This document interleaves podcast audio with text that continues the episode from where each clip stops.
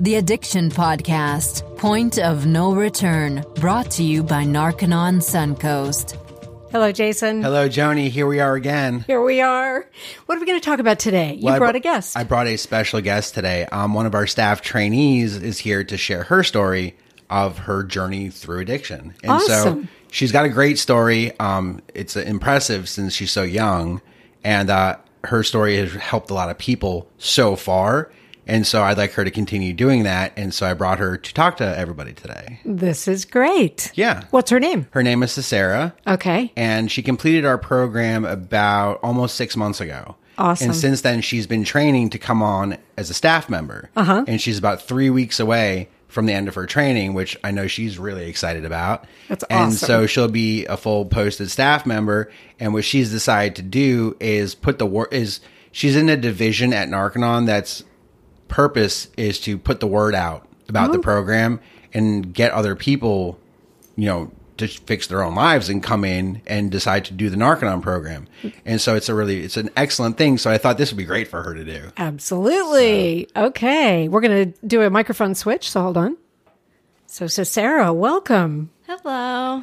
I'm really glad you're here. I am too. Cool. Thank you for the opportunity. Absolutely. Well, what the way I usually like to start is to kind of get your story. How did you first become involved in with drugs?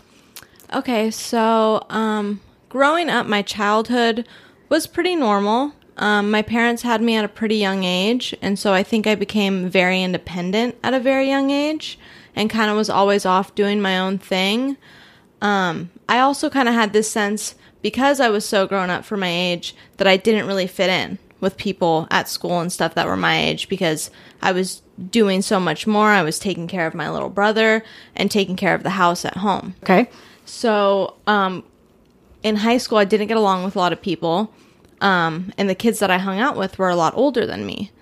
I eventually dropped out of high school um, when I was 15 and just kind of got in with the wrong crowd completely. And I was working full time, and I just kind of fell into this. It, was a crowd that I felt accepted in because all you really needed was to party and use drugs, and you were automatically a part of that group. Um, so it really wasn't hard for me to get involved. And by the time I was 15, almost 16, I had started using Oxycontin very heavily. And is that what you started with? Is that the drug you started with? I mean, I started smoking marijuana around that same time as well. Okay. Um, and it, it went really fast. It was marijuana, drinking, you know, dabbling with club drugs like ecstasy and stuff like that. And then I just kind of, once I tried Oxycontin for the first time, that was kind of it. So I'm curious. And I, I- thank you for saying that you got started with marijuana because there's obviously a big push across the country to make marijuana legal. And I think so many people think, oh, marijuana doesn't lead to other drugs. So when I hear a story like yours and that's what you started with, then I go, okay, well, listen to this. Now, one question about marijuana though, was it like the new marijuana? Do you know what I do you know what I mean when I say that? The one that has like more Jason, you know what I'm talking about, has like more THC in it or something and it's got synthetic. Was it that or was it just regular weed? It you was. know? It wasn't synthetic marijuana, but Okay. I think since around the age that I started, marijuana has been a lot stronger, and Okay. it's continuing to get a lot stronger. I'm from California, so it's like, it's really, it's Well- really strong over there. Well, and I'm smiling it's because everywhere. because you say you started when you were 15. You look like you're 15. So I'm like, how long ago was that? But that's okay. You don't have to tell your age. okay. Well, I am 23 now. Okay. So I was using for about um, eight years. Okay. Well, you, you look super young, so there you go. Okay. Thank cool. you.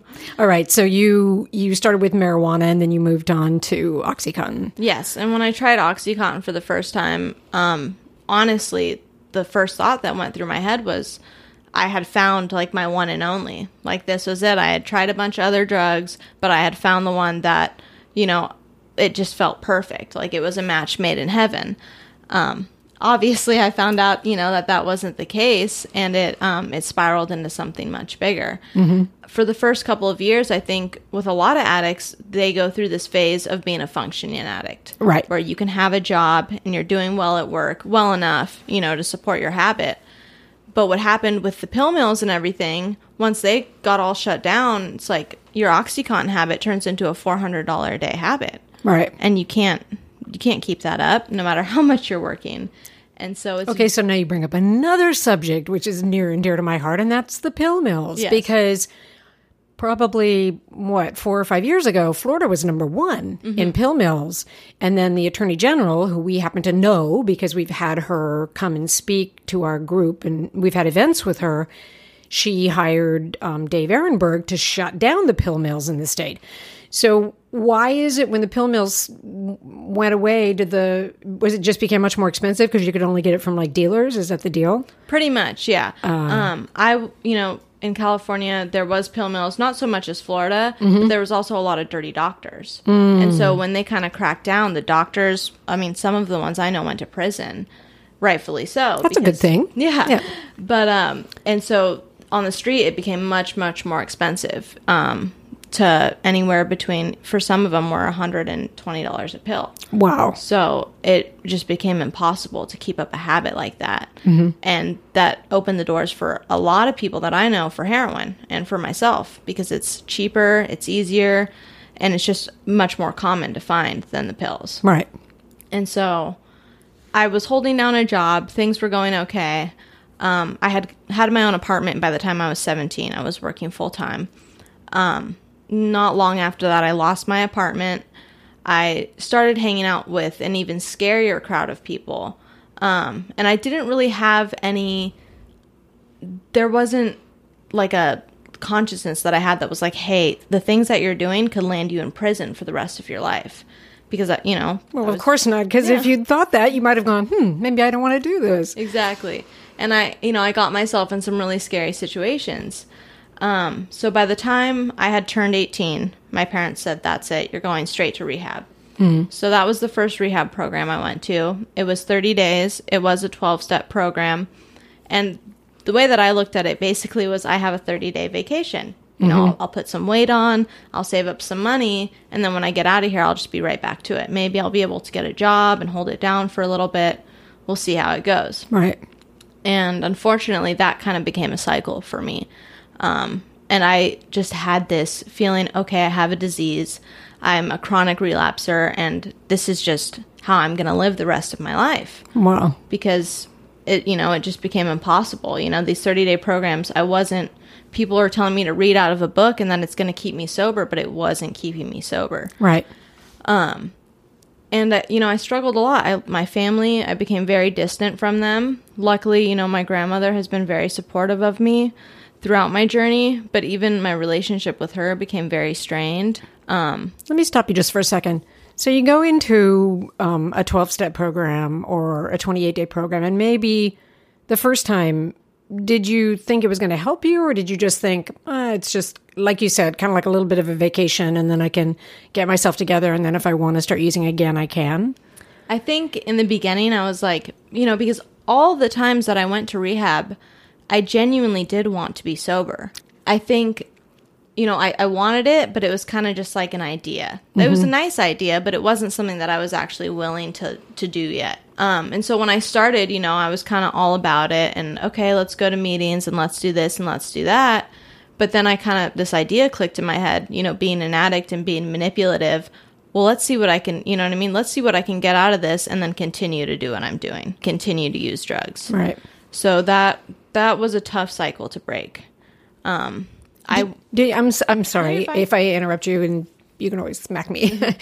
Did you ever get to the point where, and they because in the twelve step program they teach you it's a disease, right, Mm-hmm. and that it's not something you can be cured of, right? Yes. So you're always going to have it. You're always going to have the craving, and you always just have to deal with that.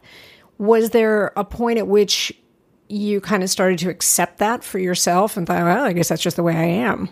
Absolutely. Um, I think, you know, especially the first couple times I went to 12 step rehabs, I didn't know anything else. I didn't really know there, I was 18, 19 years old. I didn't know that there were other rehabil- rehabilitation options out there for Right. me. Right. And so it's it's depressing. It's kind of sad. Okay, I have a disease. This is how it's going to be forever.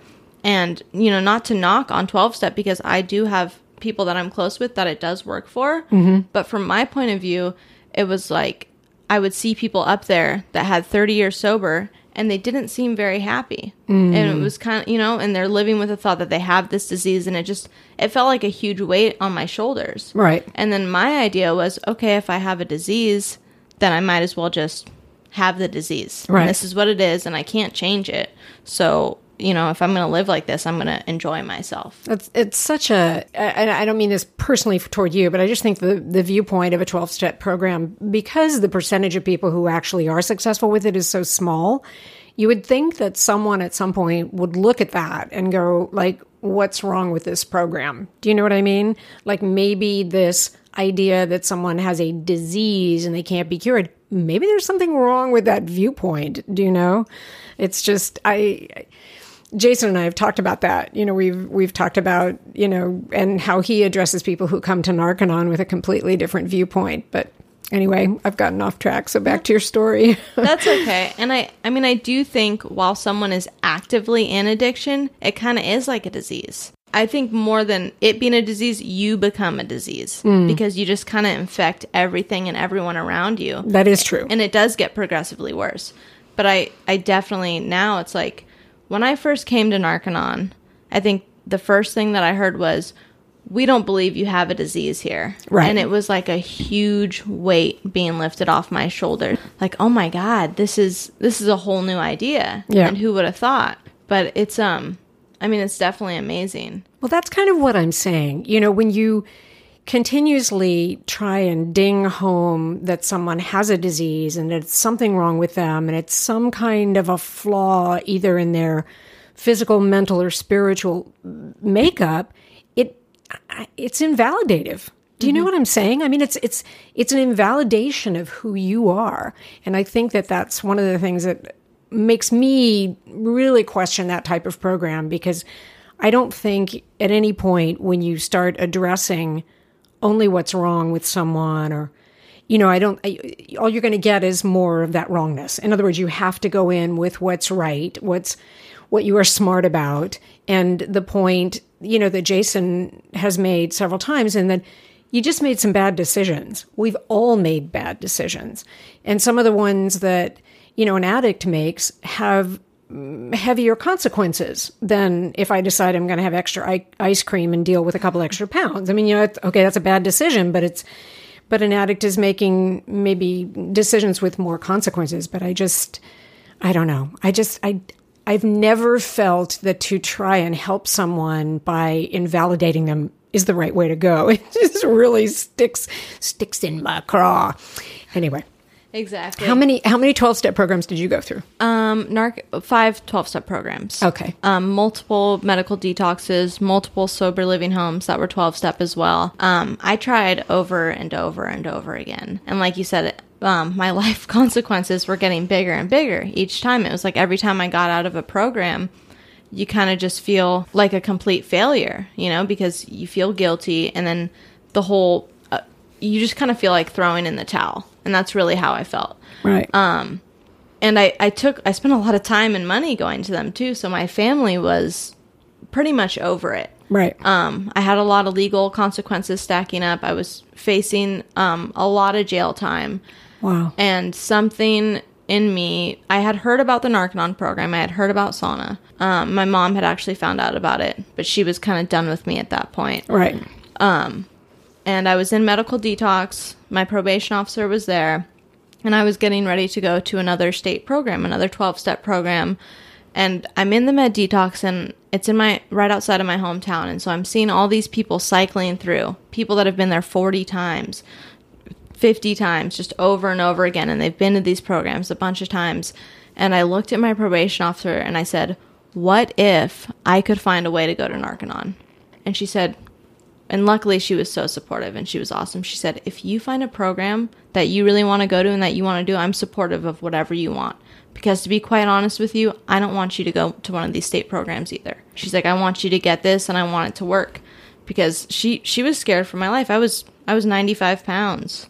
You know, and I'm not a tall person. I'm 5'3", but I was 95 pounds and I That's pretty thin. yeah, you know, Yeah. I had been in and out of the hospital for infections and stuff like that from IV heroin use that it was just I was a mess at that point and I think she really wanted me to take any opportunity I could get. And so that was one that was the first time that I called Narconon, and I I honestly really didn't have much of a plan when I called. I don't I don't think my family was 100% aware that I was doing this. Um, but once I told my grandma like, "Hey, this is what I'm doing," you know, she was behind me 100%. And she was awesome. totally supportive. That's awesome. Yeah, and they, Yep. Which Narconon did you go to?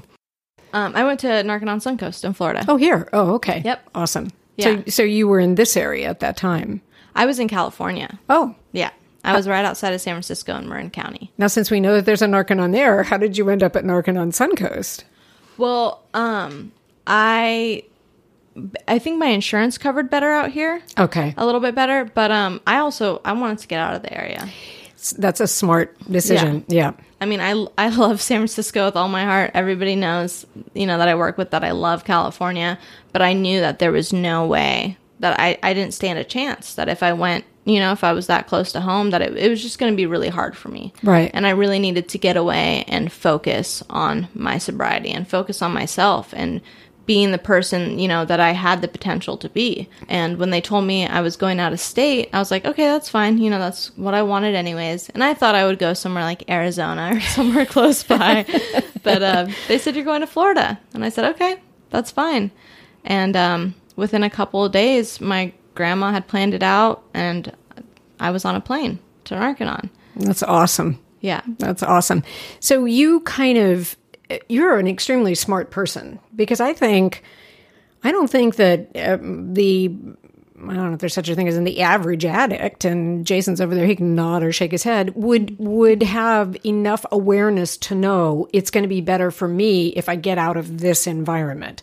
That part of what's going on has to do with this environment and the people that I typically hang out with and the the places that I typically go and it sounds like you had somewhat of that realization before you came. Absolutely. And I think um I think with a lot of addicts they can put up a lot of walls for why they shouldn't leave their area, but to me it's like it's it's a back door because I went to a lot of local facilities. I went to a lot of places where I could just call someone up and say, "Hey, come pick me up." Because the truth the truth is you're going to have hard days in rehab. Right. Rehab's not supposed to be easy. It's not supposed to be this breeze, you know. If you're really there to for the right reasons and to work on yourself and to get better, it's not going to be easy. It's going to be tough.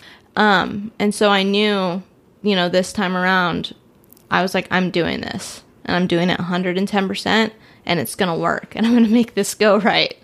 And so I knew that I wasn't going to give myself any back doors or any reason to, you know, leave or not do it to the fullest. Right. And so I wanted to get out of the area and I wanted to make sure that I really focused on what I needed to focus on. That's awesome. When in the Narconon program did you go, oh, this is really different? At what point when you were going through the program? Um, well, I mean, sauna is definitely a lot different. Um, it's amazing and just getting your body back to the way it was. You really you can't put a price tag on that. Right. It's it's incredible.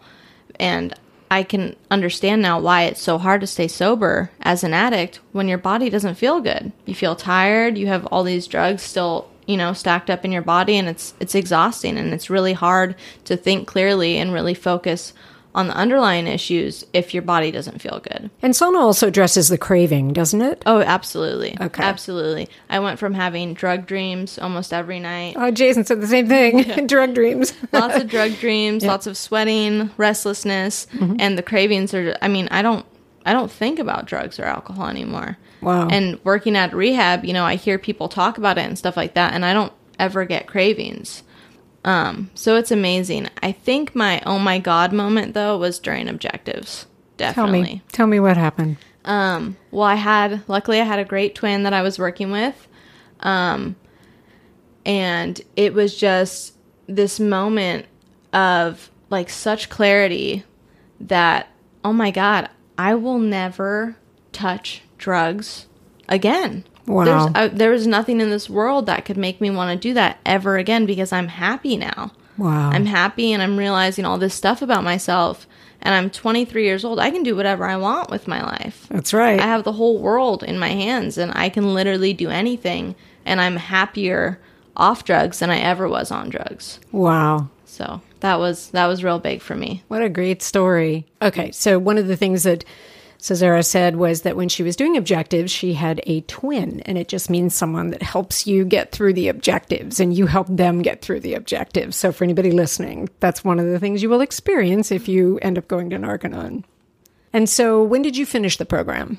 I finished the program um, January, I want to say around January 2nd or 3rd. Okay. Um, What a beautiful way to start the new year. Exactly, exactly. And I knew from the second, um, you know, that I got to Narconon, I knew about the senior student program, which is basically the staff training program. Um, that that was definitely something I wanted to do. Um, it was an opportunity to, you know, become staff at a rehab that's awesome, Right. And especially, you know, all the wins that I got through the program myself. Why would I not want to help someone get Ex- that for for themselves too? Exactly. And I think that's one of the things that we hear over and over and over again from the staff at Narconon um, that, first of all, a lot of them were former addicts and came through the program. But it is, it's that. That, that feeling of once you know you found something that actually works and that can actually help people, you uh, you want everybody to know about it. It's like when you find the best restaurant in town, you're going to tell all your friends and post it all over Facebook. So it really makes sense. Exactly. And it's nice to be able, you know, I work um, with people that are withdrawing a lot. And it's like it's really nice to be able to sit down with someone and be like, "Look, I get it. I get what you're going through. I was in here. I was sick for 11 days, you know, and I've I've been through it." Because at a lot of the 12 step programs or just any program, you know, medical programs, whatever it is, you're talking to a therapist or a doctor Right. that's trying to tell you that they understand. But they don't. It's like you don't you don't understand any of it. Yeah. You haven't been through it. Yeah. And so it's really hard to have any reality, you know what I mean, with Mm-hmm. that person because you know that they haven't been through the same thing. Exactly. What does your family think now? They are so happy. It's um it's amazing. I don't think I noticed until, you know, I really started training about a month into my training. Um when I called my grandmother, in the past there was always kind of this underlying fear. I could hear it in the tone of her voice, you know, like this underlying worry. And it's it's completely gone. And they're happy to hear from me and me and my mom talk almost every other day. I can give my little brother advice and I'm that's okay to do because before he's 18 but before I was he was kind of taking care of me. Right. When he would call me, "Okay, are you okay? Are you safe? Where are you?" And now it's like I can give him advice about going to college and we can really talk and I can be the big sister that I was meant to be. So Aw. that's that's been huge for me too. That's a really nice story. I can, and I'm I can just see how you know he was probably worried about you a lot of the time. Absolutely. And I'm I'm just happy that I can be a part of my family again. That's awesome. That's awesome. Have you been home since you finished? Not yet. No. Have they come here to Yes. see you? Okay. My mom came to visit and we had a great visit. It was her first time in Florida Mm-hmm. and she really enjoyed it. And um, I actually did get invited to a family reunion, which is really cool, in September. Oh, cool. I'll be going to see the family shortly. That'll be awesome. Yeah. Very very cool. So tell us what you're going to do at Narconon. What are you going to do? Um, like Jason said, I'm working in a division where we do outreach. Okay. Um, I I really really love it. I enjoy it a lot because I think, like he said, you know, you just you want to be able to tell people, hey, like, look at this amazing opportunity we have. yep. So I'm going to be doing outreach, um, and that's what I've been doing so far, and I've been doing really well. We actually have an online chat feature at um, on our website. Oh, and so I don't think I knew that. Oh, yes, I did because when I went there and I was looking at the blogs, all of a sudden something popped up and said, "How can I help you?" And I said, "No, no, no, I'm working with Jason. We're doing a podcast. It's okay. Was that you?" Yeah, that was- oh, okay. that was I'm like, me. no, it's okay. I'm just, I, you know, it's Yeah. okay. yeah, That's right, though. But that's good because then people go there just to check it out. Like if they go to narcononsuncoast.org and you pretty much pick up when do they is it just anybody that comes there or do they have to click on a certain thing or It's anybody who's on the website. Okay. Which is actually really cool because there's a lot of drug education on the website too, like signs and symptoms of drug abuse. And a lot of the times there'll be families on there that are just looking they're just finding out, okay, your your kid's addicted to heroin or your kid's using meth. right. And I message them and they're they're not expecting a chat to pop up. But I end up getting their phone number and getting them on the phone with someone to help them, even if it's not our program, to help them find a program and, you know, really figure out how to handle what's going on if they're going to need an intervention or whatever it may be. Yep. It's I, I think it's a really awesome feature. I think I think that's very cool. I mean, you know, one of the reasons why I like doing this podcast is because I'm sure there are people out there who either they're not sure whether they're addicted or don't really want to confront whether they're addicted, and so they could listen to a podcast like this and go and feel safe in doing that. Same way with a family. You know, we've talked a lot. Jason and I talked about it. Derek was on and we talked about it how there's a you know, for a parent, there's a shame involved. Like, you know, well, there's first of all the denial of no, there's no way my kid could ever be involved in drugs. But then there's the, oh, how could, where have I gone wrong? And I think that for people to be able to go to the website and have an instant communication line to someone there that's completely anonymous because you can't see them, they can't see you, and they can ask the tough questions and you can, get them involved and get them engaged, not involved, but get them engaged to where you can actually have a live conversation with them, which I think is huge. That's, that's actually huge. That's very, very cool. exactly. Yeah. Thank you. Yeah. Do you have anything else you want to tell us or anything else you want to say? Not that I can think of off the top of my head. Okay, so I'm going to bring Jason back on. Thank you so much for being on with us today. Your story is amazing, and you can't see her, but she is absolutely beautiful. She is a beautiful young 23 year old, and well done, you. Thank you so much, Joni. You're welcome. Jason, you're back. I'm back. I'm here in the flesh. Um, that's a great story. It is. It's a fabulous story, and I think, you know, one of the things that I think resonates for people listening is, you know, Csira didn't didn't have like a bad childhood, or or you know, she also didn't have physical problems, you know, but she was on her own and got in with some of the wrong groups, and I think it can happen to anyone. Is the point? Yeah, it's a good point because there used to be this notion that's like you have to have a terrible childhood mm-hmm. and a terrible upbringing to turn to drugs. And right now, that's completely the opposite of what's happening. Most of the people that are addicted to drugs all come from good, well-to-do families that were raised well, have were raised with ethics and morals, know the difference between right and wrong, and still get addicted. That's right. And that you know, then you got families starting to blame themselves, and like the whole cycle continues. Yeah. But it, you know, back in the day, it was like you know the addict was like the shady guy shooting shooting up under a bridge, and now it's like addiction happens so much and so prevalent that it could literally happen to anyone, and it does happen to a lot of people. Right. And so, you know, I had a great childhood. I Yeah. was raised in a, in a family of doctors and all sorts of stuff, and I still turned to drugs. It wasn't their fault. It was my it was my choice. It was my decisions that led me down a life of you know a, not a life of destruction, but a path, a temporary path of destruction. Right. Um, and addiction doesn't only happen to young people No. either. That's a big. That's a big deal. We- What's the oldest person you've had at Narconon? Well, right now we have someone there that's seventy. See, a seventy-year-old addicted. Okay, there you go. I mean, is it yeah. drugs or alcohol? Alcohol. Alcohol. Okay, but still. And sometimes we get older people that are addicted to drugs too. Yeah. And typically with alcohol, for some reason, alcoholics like to throw in tranquilizers on top of the alcohol, like Xanax or Valium or something like that, which I've done that before and I don't remember 48 hours after I did that. okay. But, you know, still, There you they go. still like it.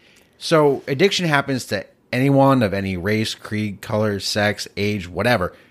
No one is really safe from it. And all it really takes is the like I said this before, it's like the perfect storm. It's like you take the right drug at a time of your life where things are going a certain way, you're feeling a certain way about life or yourself, and your brain chemicals are doing something right at the right moment, and then boom, the perfect storm happens and you're addicted.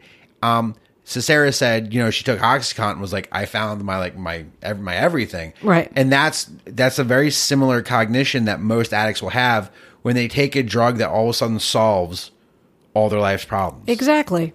Exactly. every life problem melts away and whatever you couldn't handle before or you couldn't confront with you know couldn't confront before or deal with before is now totally fine and you've handled it and you're good and it's all in because that drug helped you do that mm-hmm. interesting yes. the big a big button that people have in life is help Right. big button on help right Right. and so addicts at the beginning think the drugs help them Right. they assign a huge value to it. And that's why addicts will do whatever they have to do to get the drug because it has that much value. Mm-hmm. Because it enriches their life so much and so well They need it abs to to, survive. to survive and Yeah. to live the kind of life that they want to live. when I started doing cocaine, I initially thought I survived better Right. in life. Right. I worked better. Um, I was a better son. I Mm-hmm. was a better coworker. I was a better student. I was just very studious on cocaine. You were the life of the party. I was the life of the party. Yep. I was the best friend you could have. I was the funniest person you could you know you could talk to, and like the and I, and at some degree I knew the drug made that happen, but I thought the version of me on cocaine was the better version, which is such an odd thing to think about yourself. well, it especially is now that I know you. And Right. you are the life of the party, and you are funny, and you are brilliant, and you are smart, and you're not on cocaine. So Right. guess what? It's all there. Well, there was a point in my life where I had low self esteem, low self confidence, low self worth. I didn't think I was worth anything. Yep. And so the cocaine dealt with that. Mm-hmm. Obviously, throughout life and growing up, I got rid of that kind of baggage and I've handled what underlied all that. yeah. Um, that's something that Narconon also helps you helps you with. Right. We're, when we talk about like Narconon handles like the underlying problems, like those are the underlying problems we're talking about. Right. Like you get the cravings out of the way, you get the drugs out of the body. Now we deal with like what's really going on with the person. Right. And so it's not uncommon that yeah, addicts try drugs and a specific drug is like that's my thing. That's why some people get addicted to cocaine, but can do OxyContin once or twice and never touch it again. Right. Or people could do OxyContin once and become addicted and kind of do cocaine every now and then, but they don't get addicted to that. Right. See, specific people will get addicted to specific drugs for specific reasons. Right. Right. Does that make sense? Yes, it does because you you've given us a good definition of addiction, and so you, you when someone feels that they get the exact right thing from that drug, even though they know that it's probably not the best thing for them to do, but they get what they think they need from that drug, then that's what they're going to continue with. Right. I wanted to bring something up because Yes. I read a uh, I read a CNN article. Mm-hmm. So was- we're talking about opiates, and of course it brought this up. CNN. I think. uh I don't think I don't think it was your husband that emailed it to me. It was somebody. E- somebody. probably- somebody. it was probably my husband. It I don't think. I don't know if it was Steve. A- There was a CNN article that talked about in the 1980s, or I think it was in 1980, the New England Journal of Medicine Mm-hmm. published a letter to the editor. Or, or sorry, two people published a letter to the editor Oh, to the that- New England Journal of Medicine. I saw that. talking about the fact Steve. that opiates are not addictive. Yep. So there's so these a doctor and another woman wrote this letter to the editor. I think it was a five sentence letter to the editor that talked about the fact that they've that these two people have treated thousands, tens of thousands of patients with narcotics, like you know, long term use of narcotics, Mm-hmm. and they've only seen four instances of addiction out of tens of thousands of people. Wait, so There's hold such- on. There's such So- wrong there. recently an analysis was done on the amount of times that letter to the editor has been referred to and cited by other articles. Mm-hmm. And so th- this letter to the editor from 1980, um, as of May 27th of this year, that article has been cited and referred to 608 times. Wow. As proof that opiates aren't addictive here's the disgusting part. Well, in my book, it's disgusting. Is that um, in 1995 is when OxyContin hit the market, and the citation skyrocketed in 1995, and so there are actual instances where per, pe- uh, representatives from Purdue Pharma who make OxyContin sold doctors on the idea that this is a totally safe medication to use long term and it's not that addictive. That's right. That's right. I've taken Oxycontin. That is really addictive. I know. It- I know, and, dent- and dentists it's- give it to people with their when they've had tooth work, It's so dental work done. It's so addictive. That stuff is really, really, really, really addictive.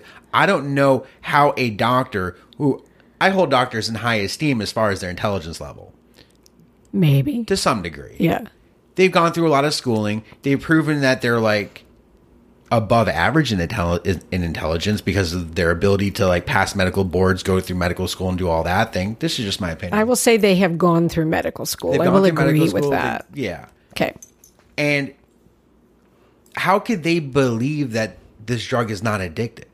I don't understand that. That boggles my mind. I don't either. I think, um, but I do know that drug companies market a lot to doctors. And I think a lot of times they actually, I think doctors get perks from drug companies. That's the way it used to be. I, I think they still do. My dad's an OBGYN, and they, they the, I remember when uh, the medical representatives would take him and my mom out to dinner and just like wine and dine them and sell them on the idea of you can prescribe this medication and this medication and prescribe this procedure and this procedure, and you you do get kickbacks. Yep. You, you absolutely do. Um, obviously, he worked in a different field than you know a field where you prescribe OxyContin, but still, I mean, there was that thing. Now it's illegal; they can't do that anymore. Yeah, they probably get away around it. I'm sure they do. I remember being in a uh, in, in a doctor's office, and he had a jar on his like a, a mug on his desk. I remember sitting in a doctor's office waiting for the doctor to come in. Mm-hmm. And as I'm waiting, I'm kind of looking around the room, and there is a poster on the wall of it says something about Effexor, which is the antidepressant. Okay, I was like, that's interesting. Mm-hmm. And then on his desk was a mug that said Effexor on it. Okay. And the in the mug were pens that said Effexor on it. It's like okay. And at the same time, I'm hearing like the ticking of the clock. I remember. I don't know why I remember that like that, and I'm starting to get kind of nervous. and I'm really uncomfortable at this point. and then- I looked at the clock, and the clock said Effexor Oh, on no. the clock. Yeah. and I was like, okay. And I left that doctor's office with a prescription of Effexor. Oh my goodness.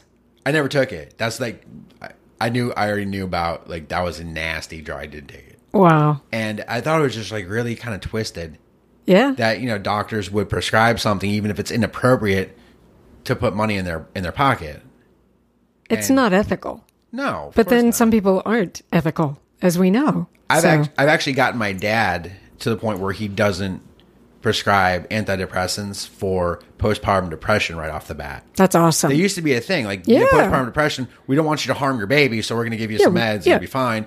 Um, or we'll send you for a psych consult.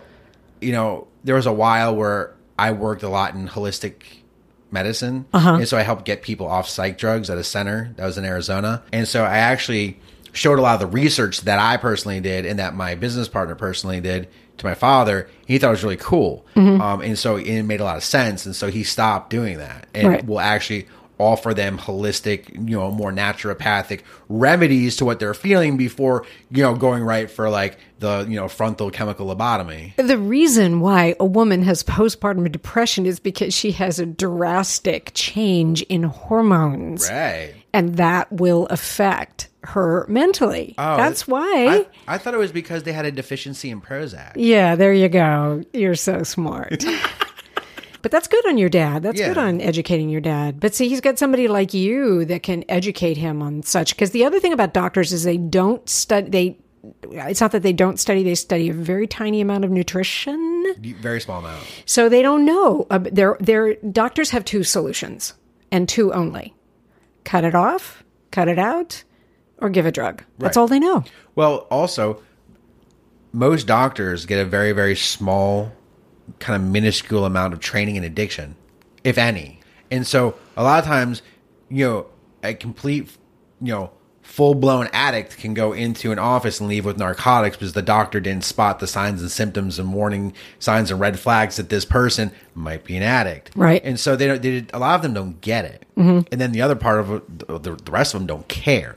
And so, you know, the, the pill mill thing here was huge. Yes. And Yeah. so, i even in California, there were dirty doctors. And so, again, another indication of how the overprescription of opioids led to the heroin problem that we have today, to where like the heroin problem is insane. It all comes back to the pills that were originally described as non addictive. Right. Interestingly enough, the I think I mentioned I don't know if I mentioned it on the podcast, but I know I mentioned to you a film that I caught on HBO, a documentary called "Warning: This Drug May Kill You." And the very first thing it does is it talks about when Purdue came out and said that these drugs are not addictive, Right. and they actually show the video of the guy like going on record and saying that Yeah. that they're not addictive. And then of course it also says that Purdue had huge lawsuits filed against them from the people who became addicted and then died. You know who also uh, just filed lawsuits against Purdue Pharma is the state of Ohio is suing Purdue Pharma because of the the the, the havoc and chaos that OxyContin has caused the entire state. For those of you who don't know, the state with the worst overdose and heroin, you know, statistics Is Ohio? There are, Ah. like, there's more deaths attributed to opiates in Ohio, um, you know, r- you know, comparatively to any other state, Wow. so to speak. You know, the uh, heroin epidemic is the worst in that state. Wow. So I they'll Yeah, win. They're going to win the lawsuit they're, because they're absolutely going to win the lawsuit. you know Per, I mean, Purdue Pharma has already lost billions in lawsuits Well, maybe against them because of the way they marketed OxyContin. maybe they'll go out of business. Here's the unfortunate thing about putting big pharma in general out of business. And somebody else will do it. No, no, no. It's No? not even that. It's that okay. So the pharmaceutical industry is a three trillion dollar a year conglomerate, Mm-hmm. international conglomerate. Okay, if you if you take out what let's say we get what we want and we take out the pharmaceutical industry like that, we will crash the economy on a worldwide basis. Hmm. Imagine the Great Depression, but like in every country around the world. That's kind of devastating, but what's more devastating is that that industry makes that much money. Yes. That if you just took out or put a dent in that one industry, you might tank the economy worldwide.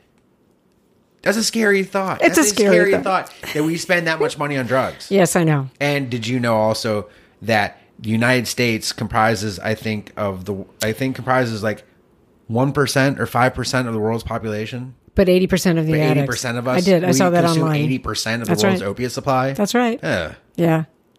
Yeah. Ugh. Exactly. That's all I can, That's the only noise I can make that I know. accurately depicts what I'm thinking. It's like that's t- terrible. We have the United States have a, has like an insatiable hunger for drugs. Mm-hmm. We consume more drugs than any other country.